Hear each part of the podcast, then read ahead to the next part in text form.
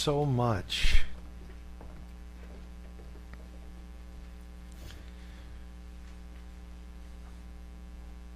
I begin tonight with a question or two. What must be included in the godly man's response to affliction and distress?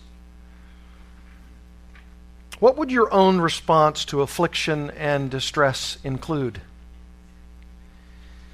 Would your response include the necessary right spiritual components toward both God and man?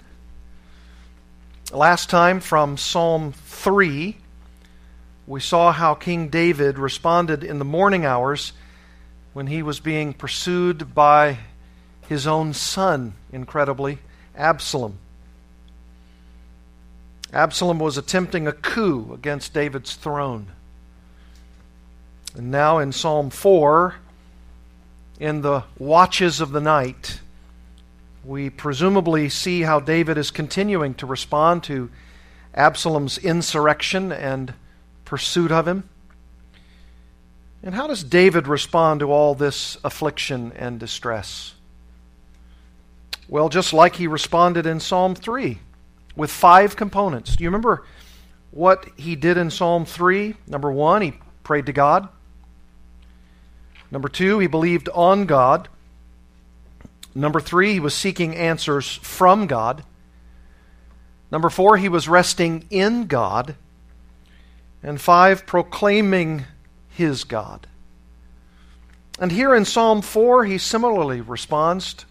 Again, five components to this psalm. Number one, and I'll repeat these solemn prayer. Number two, stinging rebuke. Number three, sustained obedience. Number four, salutary good. And number five, superabounding joy and secure peace. And we'll go over these in the message tonight. But before we do that, and so that we might see what really is included in this siege against David by Absalom. I want you to go in your Bibles to 2 Samuel. 2 Samuel. And we will do, I think, if I can remember, over the last 30 years or so that I've been preaching, something that I don't believe I have ever done. And that is to read a large portion of Holy Scripture in the sense that a sermon that is on Psalm 4, I think actually starts in 2 Samuel with the background. And when you read Psalms 3 and 4, and you see what Absalom is doing against his father, against the throne, against his countrymen, you find out what David is experiencing. You find out what real affliction and distress is all about. And so let's start in 2 Samuel 13, around verse 34. And I'll read quickly. And if you have the English Standard Version of the Bible, you'll be able to follow word for word until we finish chapter 18. You ready? This is the background for Psalms 3 and 4. 2 Samuel 13:34 but Absalom fled. This of course was after he killed the rapist, his own brother Amnon of his sister Tamar. And the young man who kept the watch lifted up his eyes and looked, and behold, many people were coming from the road behind him by the side of the mountain. And Jonadab said to the king, Behold, the king's sons have come. As your servant said, so it has come about. And as soon as he had finished speaking, behold, the king's sons came and lifted up their voice and wept. And the king also and all his servants wept very bitterly. But Absalom fled and went to Talmai, the son of Ammihud, king of Geshur. And David mourned for his son day after day. So Absalom fled and went to Geshur and was there three years. And the spirit of the king longed to go out to Absalom because he was comforted about Amnon since he was dead. Now, Joab, the son of Zeruiah, knew that the king's heart went out to Absalom, And Joab sent to Tekoa and brought from there a wise woman and said to her, Pretend to be a mourner and put on mourning garments. Do not anoint yourself with oil, but behave like a woman who has been mourning many days for the dead. Go to the king and speak thus to him. So Joab put the words in her mouth. When the woman of Tekoa came to the king, she fell on her face to the ground and paid homage and said, Save me, O king. And the king said to her, What is your trouble? She answered, Alas, I am a widow, my husband is dead, and your servant had two sons, and they quarreled with one another in the field. There was no one to separate them, and one struck the other and killed him. And now the whole clan has risen against your servant, and they say, Give up the man who struck his brother, that we may put him to death for the life of his brother whom he killed. And so they would destroy the heir also. Thus they would quench my coal that is left, and leave to my husband neither name nor remnant on the face of the earth. Then the woman's, then the king said to the woman, Go to your house, and I will give orders concerning you. And the woman of Tekoa said to the king, On me be the guilt, my lord the king, and on my father's house let the king and his throne be guiltless. The king said, If anyone says anything to you, bring him to me, and he shall never touch you again. Then she said, Please let the king invoke the Lord your God, that the avenger of blood kill no more, and my son be not destroyed. He said, As the Lord lives, no, not one hair of your, of your son shall fall to the ground. Then the woman said, Please let your servant speak a word to my lord the king. He said, Speak. And the woman said, Why then have you planned such a thing against the people of God?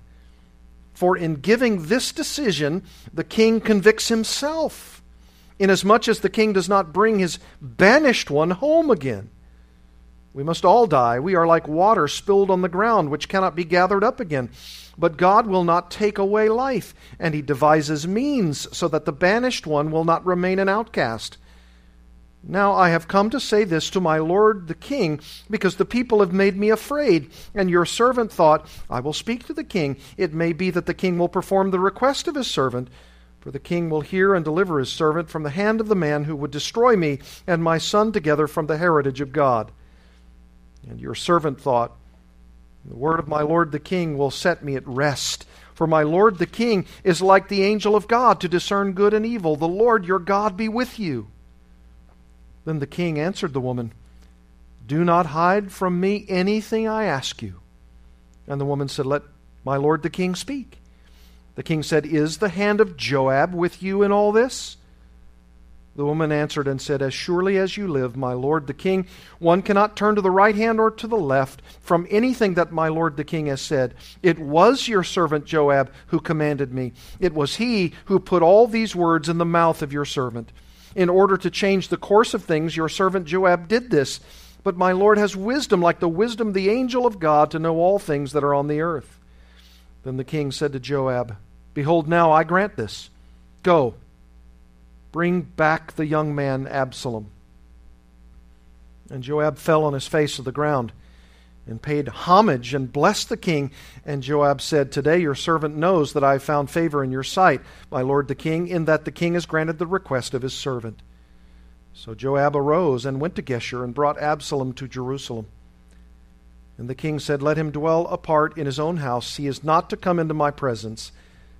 So Absalom lived apart in his own house and did not come into the king's presence. Now, in all Israel, there was no one so much to be praised for his handsome appearance as Absalom. From the sole of his foot to the crown of his head, there was no blemish in him. And when he cut the hair of his head, for at the end of every year he used to cut it, when it was heavy on him, he cut it, he weighed the hair of his head 200 shekels by the king's weight. There were born to Absalom three sons and one daughter whose name was Tamar. She was a beautiful woman. So Absalom lived two full years in Jerusalem without coming into the king's presence. Then Absalom sent for Joab to send him to the king, but Joab would not come to him. And he sent a second time, but Joab would not come. Then he said to his servants, See, Joab's field is next to mine, and he has barley there. Go and set it on fire. So Absalom's servants set the field on fire. Then Joab arose and went to Absalom at his house and said to him, Why have your servants set my field on fire? Absalom answered Joab, Behold, I sent word to you. Come here, that I may send you to the king to ask, Why have I come from Geshur? It would be better for me to be there still. Now, therefore, let me go into the presence of the king, and if there is guilt in me, let him put me to death. Then Joab went to the king and told him, and he summoned Absalom. So he came to the king and bowed himself on his face to the ground before the king, and the king kissed Absalom. After this, Absalom got himself a chariot and horses, and fifty men to run before him. And Absalom used, used to rise early and stand behind, beside the way of the gate and when any man had a dispute to come before the king for judgment, Absalom would call to him and say, From what city are you? And when he said, Your servant is of such and such a tribe in Israel, Absalom would say to him, See, your claims are good and right, but there is no man designated by the king to hear you. Then Absalom would say, Oh, that I were judge in the land! Then every man with a dispute or cause might come to me, and I would give him justice. And whenever a man came near to pay homage to him, he would put out his hand and take hold of him and kiss him. Thus Absalom did to all of Israel who came to the king for judgment. So Absalom stole the hearts of the men of Israel. And at the end of four years, Absalom said to the king, Please let me go and pay my vow, which I vowed to the Lord in Hebron. For your servant vowed a vow while I lived at Geshur in Aram, saying, If the Lord will indeed bring me back to Jerusalem, then I will offer worship to the Lord. The king said to him, Go in peace. So he arose and went to Hebron. But Absalom sent secret messengers throughout all the tribes of Israel, saying, As soon as you hear the sound of the trumpet, then say, Absalom is king at Hebron. With Absalom went 200 men from Jerusalem who were invited guests. And they went in their innocence and knew nothing.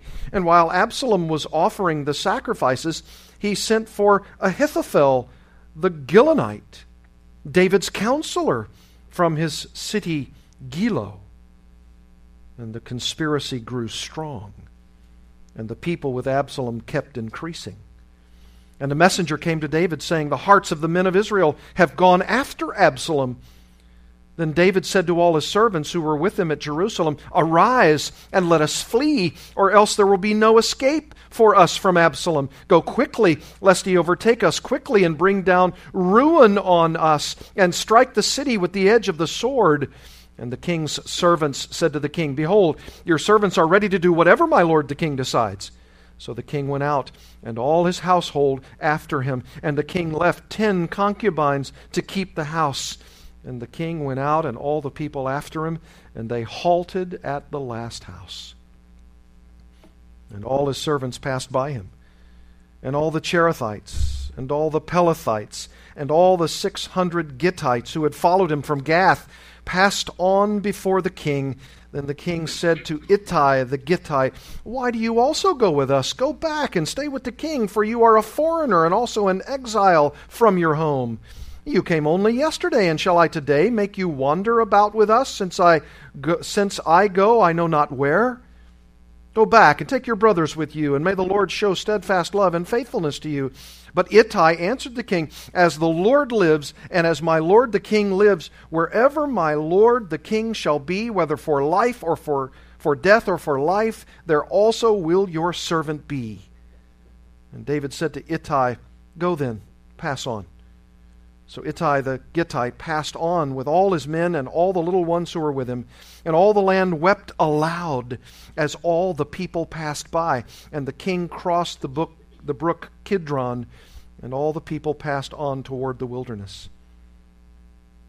And Abiathar came up, and behold, Zadok came also with all the Levites, bearing the ark of the covenant of God.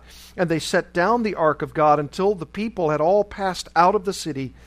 Then the king said to Zadok, Carry the ark of God back into the city. If I find favor in the eyes of the Lord, he will bring me back, and let me see both it and his dwelling place. But if he says, I have no pleasure in you, behold, here I am, let him do to me what seems good to him. The king also said to Zadok the priest, Are you not a seer? Go back to the city in peace with your two sons, Ahimaaz, your son, and Jonathan, the son of Abiathar. See, I will wait at the fords of the wilderness until word comes from you to inform me. So Zadok and Abiathar carried the ark of God back to Jerusalem, and they remained there. But David went up the ascent of the Mount of Olives, weeping as he went, barefoot and with his head covered. And all the people who were with him covered their heads, and they went up, weeping as they went. And it was told David, Ahithophel is among the conspirators with Absalom. And David said, O Lord, please turn the counsel of Ahithophel into foolishness. While David was coming to the summit where God was worshipped, behold, Hushai the Archite came to him with his coat torn and dirt on his head. David said to him, If you go on with me, you will be a burden to me. But if you return to the city and say to Absalom, I will be your servant, O king, as I have been your father's servant in time past, so now I will be your servant, then you will defeat for me the counsel of Ahithophel. Are not Zadok and Abiathar the priests with you there? So whatever you hear from the king's house, tell it to Zadok and Abiathar the priests. Behold, their two sons are with them there. Ahimaaz Zadok's son and Jonathan, Abiathar's wife or son, excuse me, by them you shall send to me everything you hear. So Hushai, David's friend, came into the city just as Absalom was entering Jerusalem. When David had passed a little beyond the summit, Ziba, the servant of Mephibosheth, met him with a couple of donkeys saddled, bearing 200 loaves of bread, a hundred bunches of raisins, a hundred of summer fruits, and a skin of wine. And the king said to Ziba, Why have you brought these? Ziba answered, The donkeys are for the king's household to ride on, the bread and summer fruit for the young men to eat, and the wine for those who faint in the wilderness to drink. And the king said, And where is your master's son?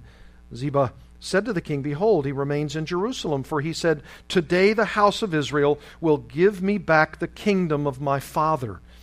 Then the king said to Ziba, Behold, all that belonged to Mephibosheth is now yours. And Ziba said, I pay homage. Let me ever find favor in your sight, my lord the king. When David, King David came to Bahurim, there came out a man of the family of the house of Saul, whose name was Shimei, the son of Gera. And he came, and as he came, he cursed continually, and he threw stones at David and at all the servants of King David, and all the people and all the mighty men were on his right hand and on his left. And Shimei said as he cursed, Get out! Get out, you man of blood, you worthless man! The Lord has avenged on you all the blood of the house of Saul, in whose place you have reigned, and the Lord has given the kingdom into the hand of your son Absalom. See, your evil is on you, for you are a man of blood. Then Abishai, the son of Zeruiah, said to the king, Why should this dead dog curse my lord the king? Let me go over and take off his head. But the king said, What have I to do with you, you sons of Zeruiah? If he is cursing because the Lord has said to him, Curse David, who then shall say, Why, why have you done so? And David said to Abishai and to all his servants, Behold, my own son seeks my life. How much more now may this Benjamite leave him alone and let him curse? For the Lord has told him to. It may be that the Lord will look on the wrong done to me, and that the Lord will repay me with good for his cursing today. So David and his men went on the road, while Shimei went along on the hillside opposite him and cursed as he went and threw stones at him and flung dust. And the king and all the people who were with him arrived weary at the Jordan, and there he refreshed himself. Now Absalom and all the people, the men of Israel, came to Jerusalem, and Ahithophel with him. And when Hushai the Archite, David's friend, came to Absalom, Hushai said to Absalom, Long live the king! Long live the king! And Absalom said to Hushai, Is this your loyalty to your friend? Why did you not go with your friend? And Hushai said to Absalom, No, for whom the Lord and this people and all the men of Israel have chosen, his I will be, and with him I will remain. And again, whom should I serve? Should it not be his son? As I have served your father, so I will serve you. Then Absalom said to Ahithophel, Give your counsel. What shall we do? Ahithophel said to Absalom, Go into your father's concubines, whom he has left to keep the house. And all Israel will hear that you made yourself a stench to your father, and the hands of all who are with you will be strengthened. So they pitched a tent for Absalom on the roof, and Absalom went in to his father's concubines in the sight of all Israel.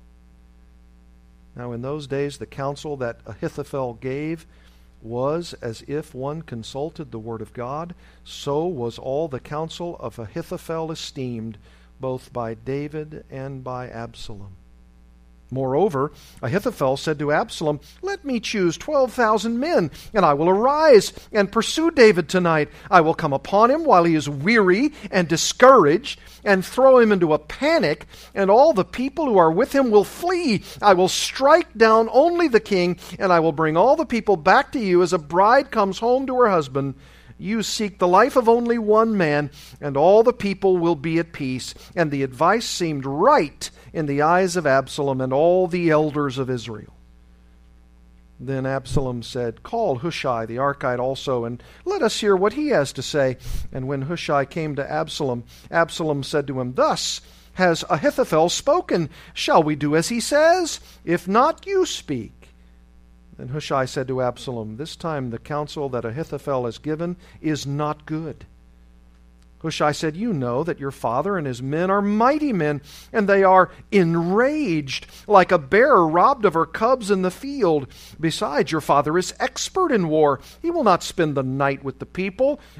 Behold, even now he has hidden himself in one of the pits, or in some other place. And as soon as some of the people fall at the first attack, whoever hears it will say, There has been a slaughter among the people who follow Absalom then even the valiant men, whose heart is like the heart of a lion, will utterly melt with fear. For all Israel knows that your father is a mighty man, and that those who are with him are valiant men. But my counsel is that all Israel be gathered to you, from Dan to Beersheba, as the sand by the sea for multitude, and you go to battle in person. So we shall come upon him in some place where he is to be found, and we shall light upon him as the dew falls on the ground, and of him and all the men with him not one will be left. If he withdraws into a city, then all Israel will, be, will, will bring ropes to that city, and we shall drag it into the valley until not even a pebble is to be found there. And Absalom and all the men of Israel said, The counsel of Hushai the Archite is better than the counsel of Ahithophel. For the Lord had ordained to defeat the good counsel of Ahithophel, so that the Lord might bring harm upon Absalom. Then Hushai said to Zadok and Abiathar the priests, Thus and so did Ahithophel counsel Absalom and the elders of Israel, and thus and so have I counseled. Now therefore send quickly and tell David, Do not stay tonight at the fords of the wilderness, but by all means pass over, lest the king and all the people who are with him be swallowed up.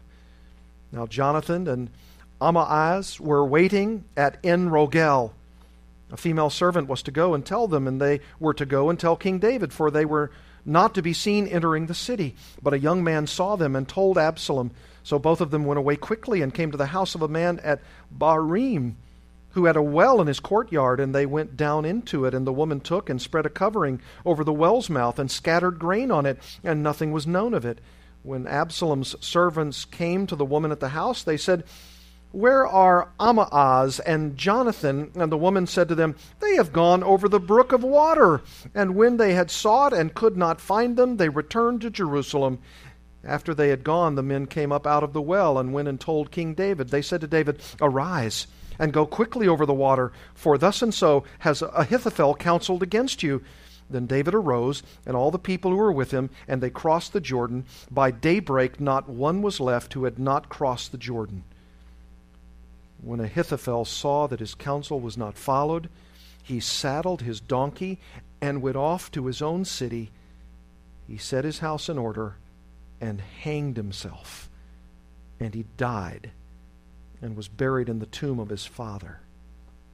Then David came to Mahanaim, and Absalom crossed the Jordan with all the men of Israel.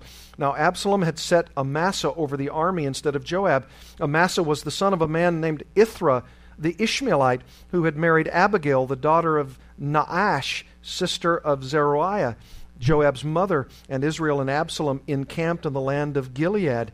When David came to Mahanaim, Shobi the son of Nahash from Rabbah of the Ammonites, and Machir the son of Amiel from Lodebar, and Barzillai the Gileadite from Rogelim brought beds, basins, and earthen vessels, wheat, barley, flour, parched grain, beans, and lentils, honey, and curds, and sheep, and cheese from the herd for David and the people with him to eat. For they said, The people are hungry and weary and thirsty in the wilderness. Then David mustered the men who were with him and set over them commanders of thousands and commanders of hundreds. And David sent out the army, one third under the command of Joab, one third under the command of Abishai, the son of Zeruiah, Joab's brother, and one third under the command of Ittai the Gittite. And the king said to the men, I myself will go out with you. But the men said, You shall not go out, for if we flee, they will not care about us. If half of us die, they will not care about us but you are worth 10,000 of us. Therefore, it is better that you send us help from the city. The king said to them, Whatever seems best to you, I will do. So the king stood at the side of the gate while all the army marched out by hundreds and by thousands. And the king ordered Joab and Abishai and Ittai, Deal gently for my sake with the young man Absalom. And all the people heard when the king gave orders to all the commanders about Absalom. So the army went out into the field against Israel, and the battle was fought in the forest of Ephraim.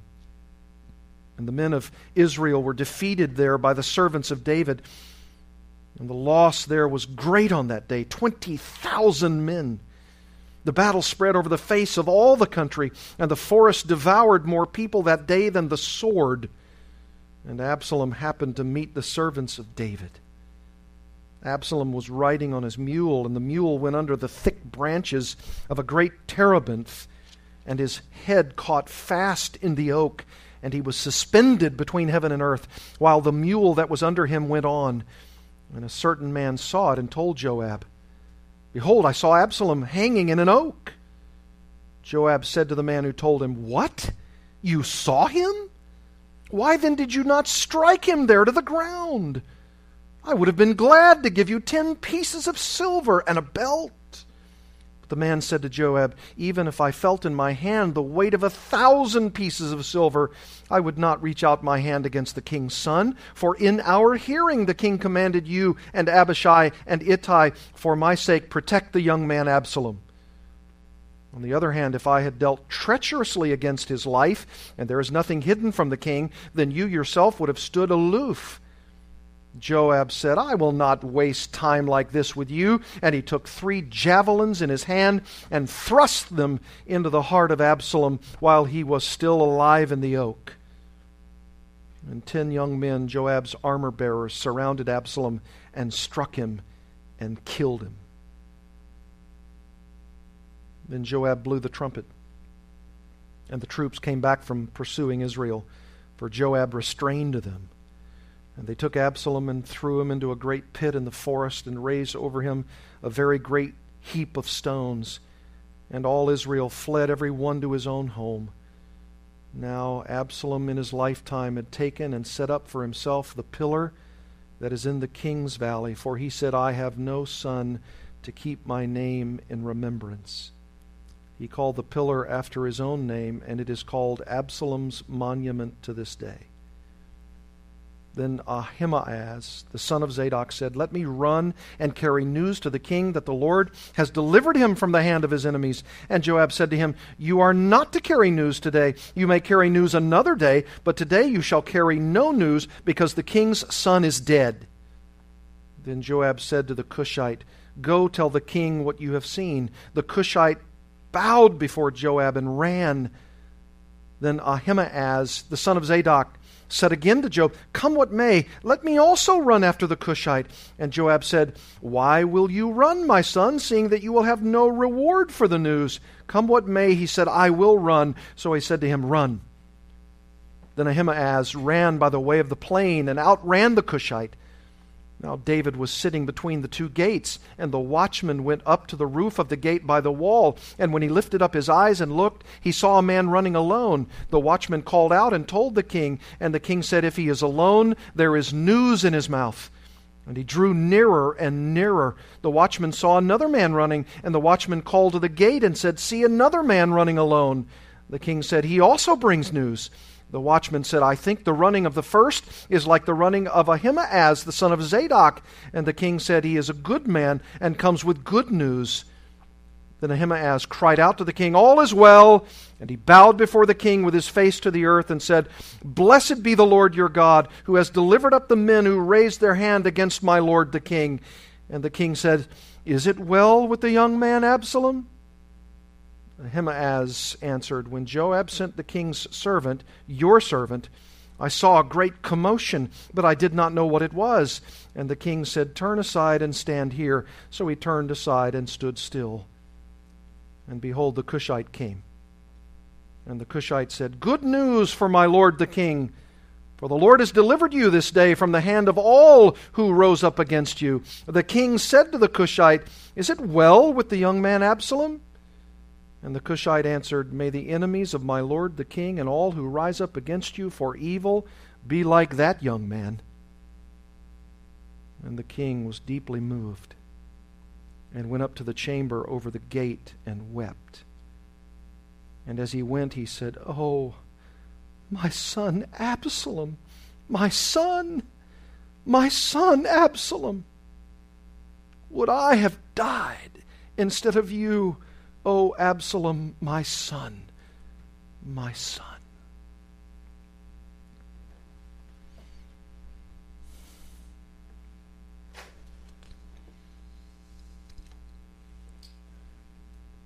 Something so powerful about reading the Word of God. And all of that background that presumably is why David would say something like this in Psalm 4, if you'll turn there.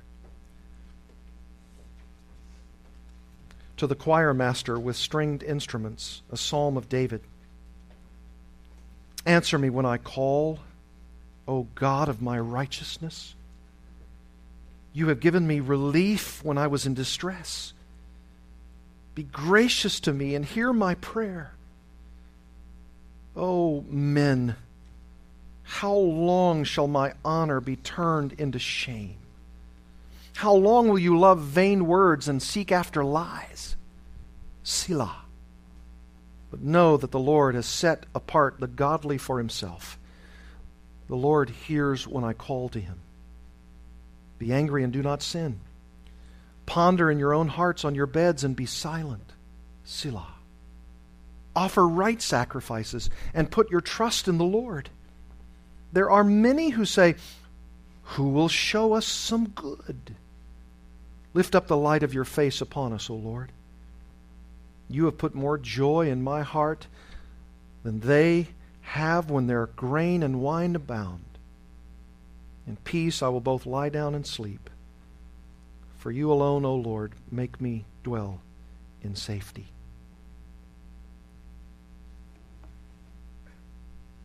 What we've read tonight is undoubtedly that which David was experiencing, we know in Psalm 3, and very possibly, and we might even say probably in Psalm 4.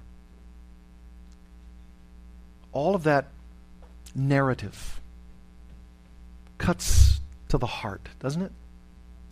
So many emotions, so much turmoil, trouble, so much criticism, innuendo, rumors, gossip, undermining. What does a person do when you're under attack like that? Well, I know the first thing that we all must do, and certainly what David did do, is go to solemn prayer. Solemn prayer. What does solemn prayer include? Look at verse 1 of Psalm 4. I think the first thing that solemn prayer includes is answers for the righteous. Answers for the righteous. If you want to know what solemn prayer includes? It has to include answers for the righteous, right? That's why you're going to God. That's why you're asking Him to come through for you as a righteous person.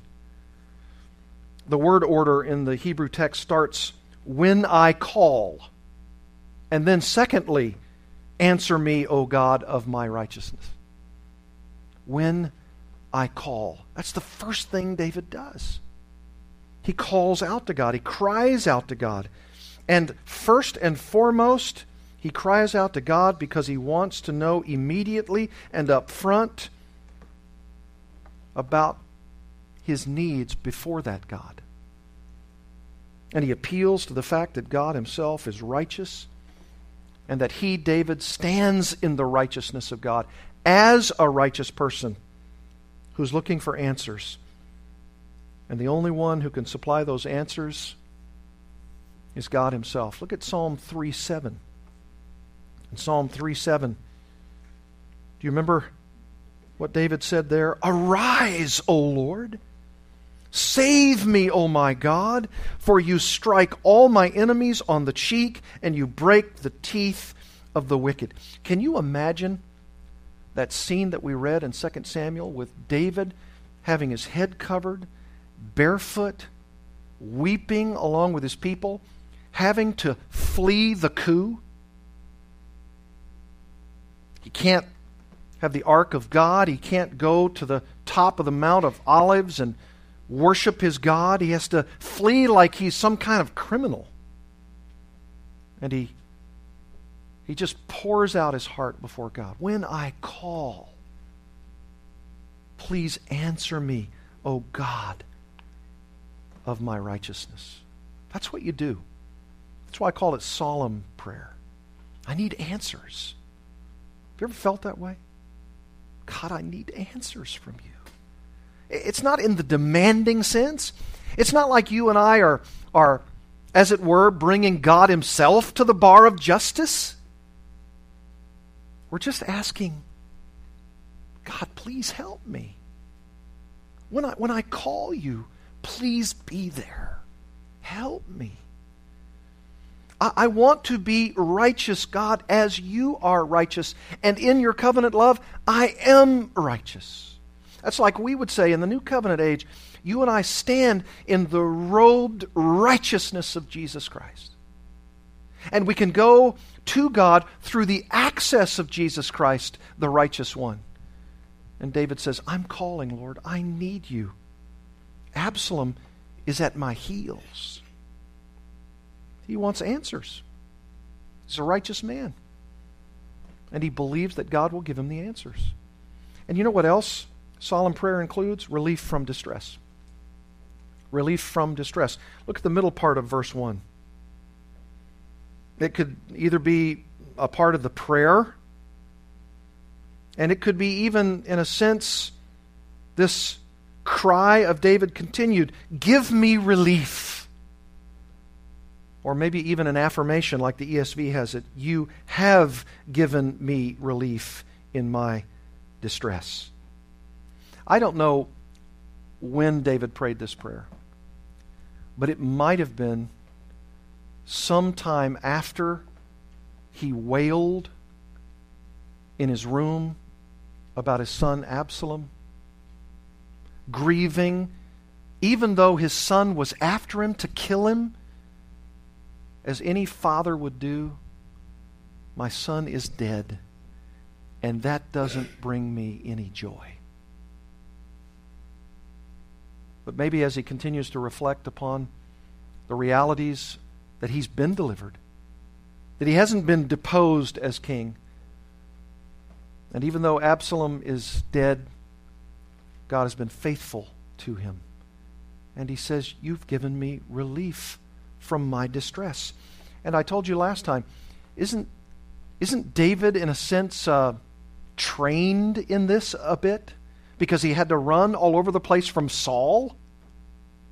And now he's running all over the place from Absalom, his own, his own son. David knows what it is to be in distress, and he knows that God's the only one who's going to give him the relief. And God does. By the way, the word distress can mean a tight place. Or, or it could refer to, to being bound, a binding of something. And apparently, David is, is thanking God for giving him some wideness out of the jam he's been in. You, have given me a, a wide place. It's not as constricted as it once was. Dale Ralph Davis translates this part of the verse in tight places you have made space for me. Isn't that what we need? We're in distress. And we need some gracious latitude. And that's, in fact, the third thing that you see at the end of verse 1 grace in the need. Not only answers for the righteous and relief from the distress, but grace in the need. Notice what he says Be gracious to me and hear my prayer. Yes. Lord, I'm looking for grace. You say, well, he's the king. Yes, but did you know that portion of 2 Samuel that we didn't read, that was also setting up what we did read, was David's own failures? How he wrecked his own home? How the prophet Nathan had to go to him and say, You're the man. And how Nathan also continued to prophesy, and he said, You're going to basically have problems in your family for the rest of your life. David knew what it meant to ask God for undeserved grace, mercy. That's, that's what grace is, isn't it? Undeserved mercy. We know we don't deserve it. We know we can't just burst through the doors in the presence of God Himself and say, You're a gracious God. That's your business, isn't it? Aren't you supposed to be this kind and forgiving God? Well, if you are, then give me some. No. No, we know what sinners we are.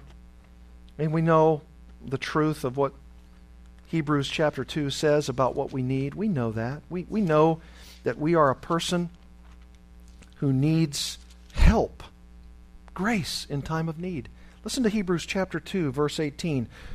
Speaking of the Lord Jesus, for because he himself has suffered when tempted, he is able to help those who are being tempted.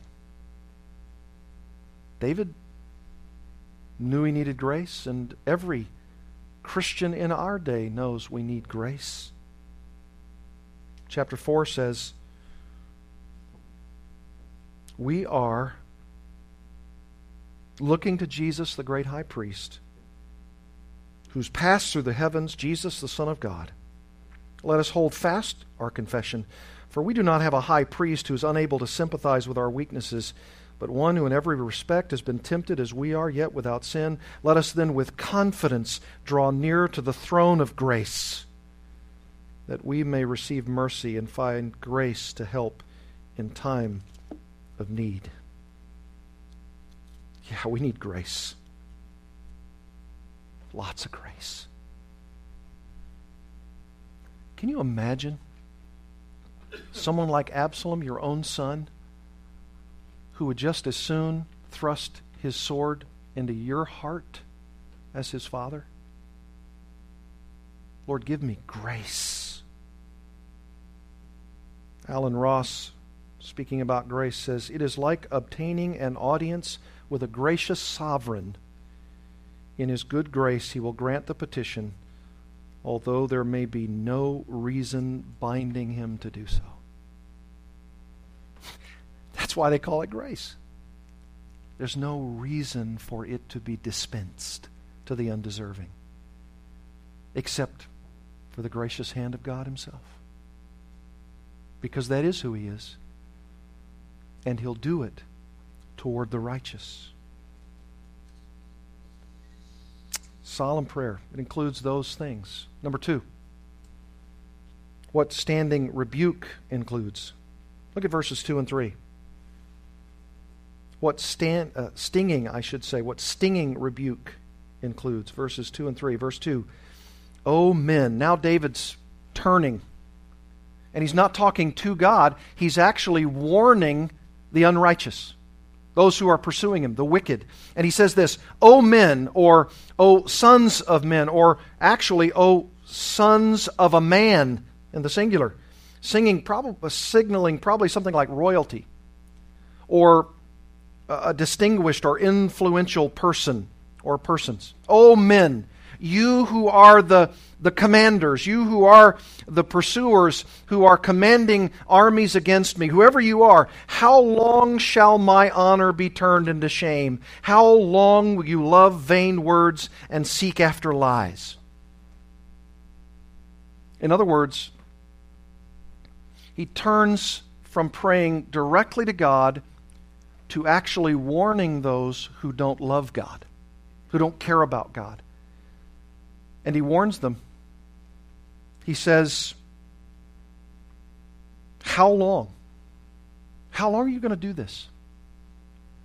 How long shall my honor as king and God who has set me as king, how long will you shame me? That's what he's saying.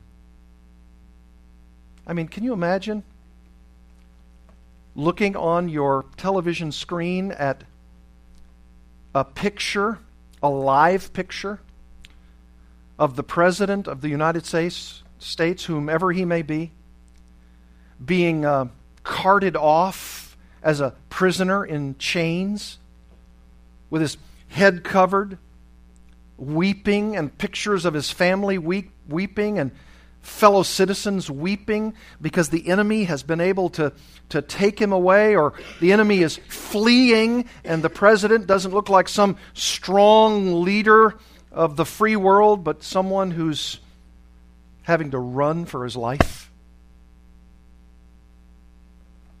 Maybe you might hear someone say, How long is this going to go on?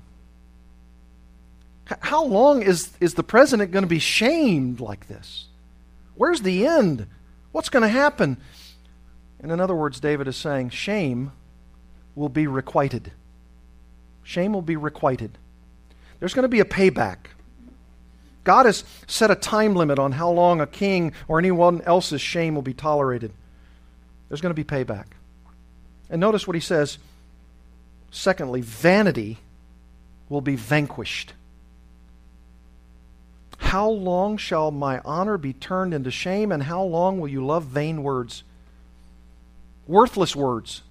And when we read in that narrative in 2 Samuel, how much did we hear about that? How much did Shimei say, You're worthless, David? You're a man of blood. And he threw stones at him and he picked up dust and he was throwing it at David, and he continued to walk along the top of the mountain, and he continued to hurl his taunts at David. You say, yeah, well, David responded and said, let him alone. Let him do what he's doing. Maybe it's from the Lord. The Lord told him to. But in the end, you know and I know that David is the true king. And these vain words, these worthless words, they're, they're going to be vanquished. David's saying, I warn you. You're doing it now, but you're not going to do it forever. And notice he also says lies will be punished. Not just that shame will be requited, requited and worthlessness will be vanquished, these vain words, but the lies, those who seek after lies. It's all going to be punished. God's judgment upon the wicked, it's all going to be punished. That's why we may have that word listed there at the end of verse 2, Selah. Pause. Pause. Pause and think about this. Every single lie, every single vain word, every single criticism, taunt against God's anointed will be dealt with. I presume, as Jesus said in Matthew 12, 36 and 37, I tell you on the day of judgment, people will give an account for every careless word they speak. For by your words you will be justified, and by your words you'll be condemned. How does, how does God protect and vindicate the righteous? Look at verse 3. But know that the Lord, that is Yahweh, has set apart the godly man for himself. The Lord hears when I call to him. This is, this is so marvelous. This is, this is David's answer. I mean, how long is this going to happen? And the answer comes, But know, all you leaders of the world, but you better know that the Lord has set apart, has set boundaries, has, has set a plan in motion, and He has cordoned off the godly for Himself. He's protecting him. Ultimately, He's protecting him. The Lord will know. The Lord marks out. He protects those who He loves by His covenant faithfulness. I mean, you go all the way back, and I wish we could. Maybe you should read the entirety of, of 2 Samuel. And when you get to chapter 7, God's own prophecy, as it were, through the mouth of the prophet is to say this here's what's going to happen David's kingdom is going to last forever. Not David himself, but the kingdom from which David line, David's line proceeds. And of course, it went to Solomon. And who does it ultimately go to? The Lord Jesus Christ. It's a forever kingdom. Second Samuel. Read it. The Lord has set apart the, the godly, the, the covenant one. You, you might even be able to translate that the covenant love of God toward that man. And he's going to keep that line going. That kingdom will, will be forever. That's his answer. I mean, all the frustrated wannabe kings of the world, all those who hurl their insults, all those who rise up and then they fall away. You hear for, from them for a while and then they just fade from the picture, from the annals of human history, and God just lets them go to the dust. And He says, My kingdom will be forever. And that's what David is saying. Know that the Lord has set apart the godly for Himself. The Lord hears when I call him.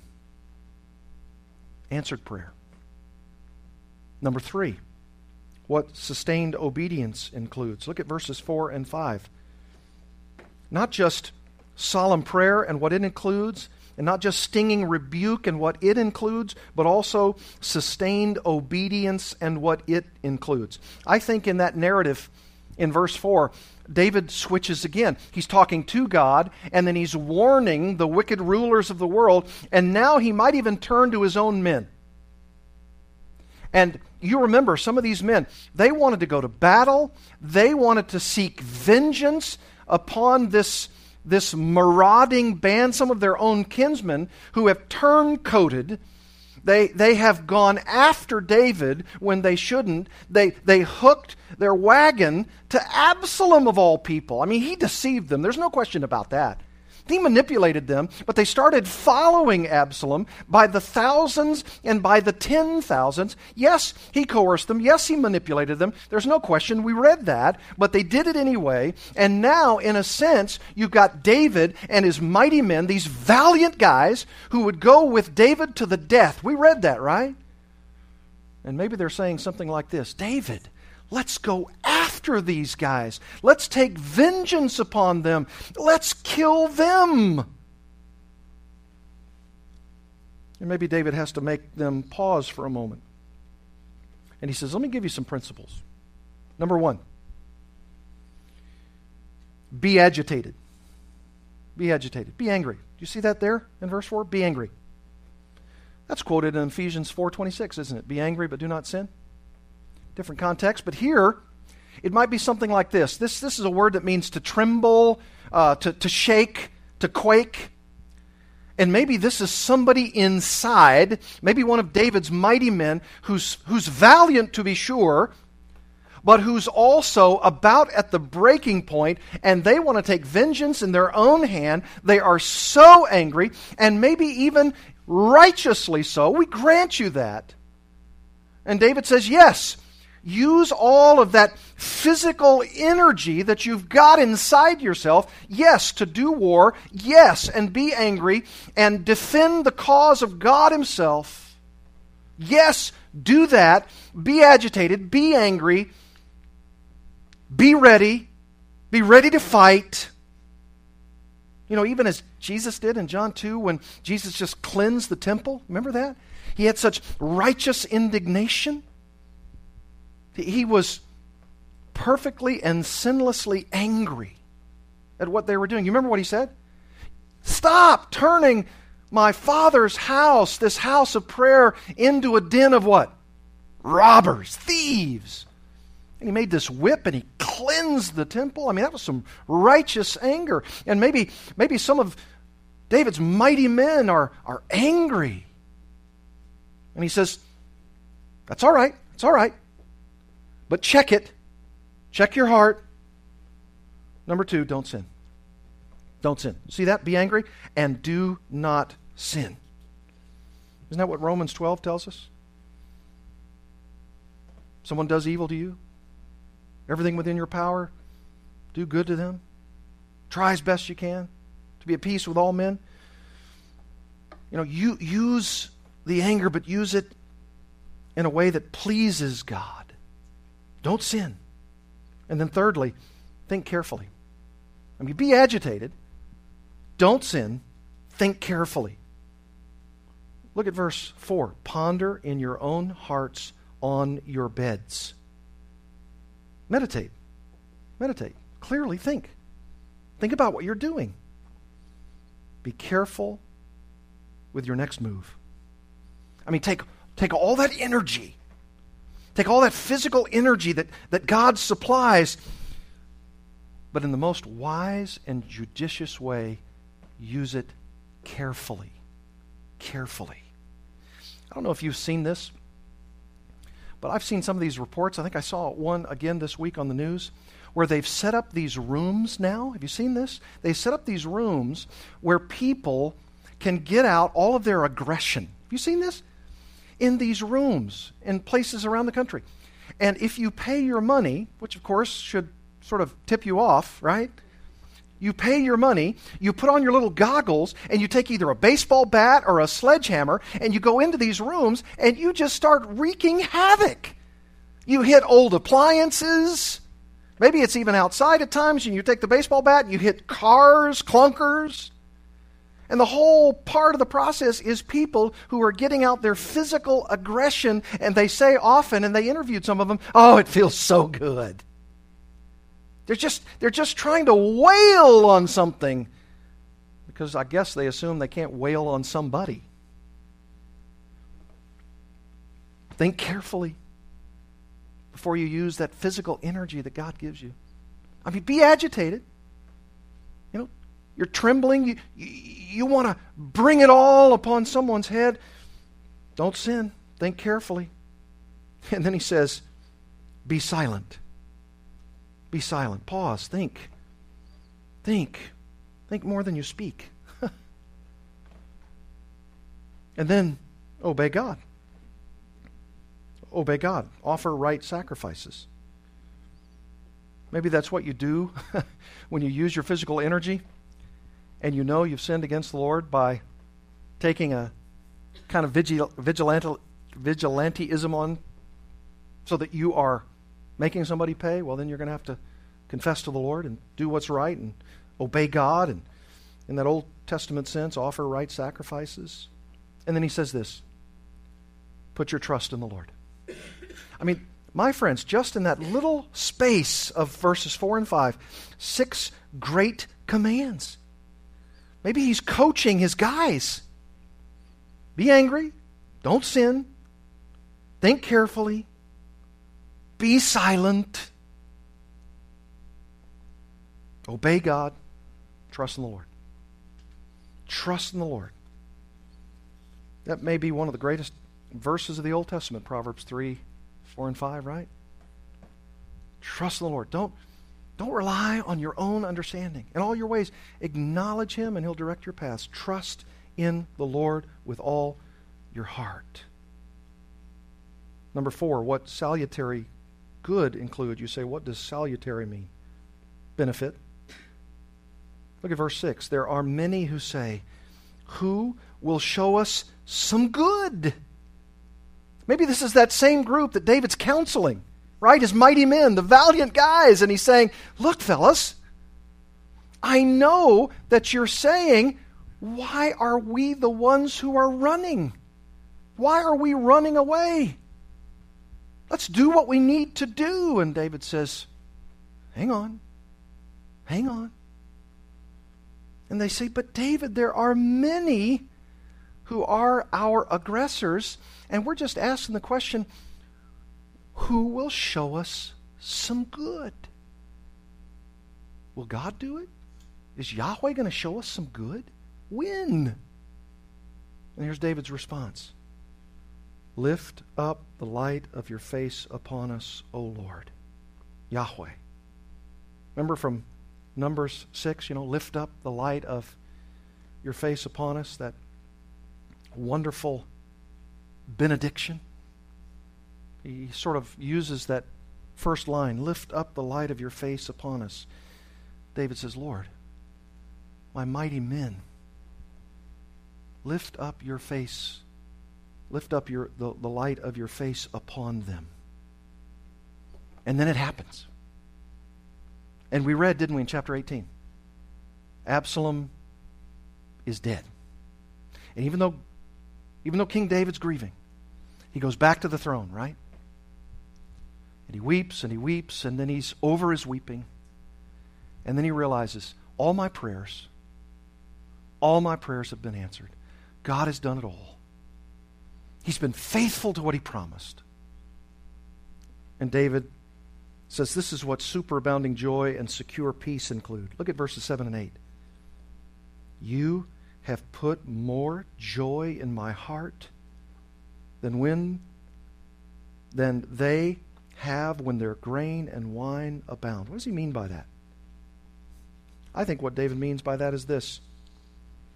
You know, in that kind of desolate, desert like place that is the ancient Near East, it's arid, it's dry, and the farmers are doing everything they can to bring in the produce and to have fruitful wine for their drink. It was about all that they had.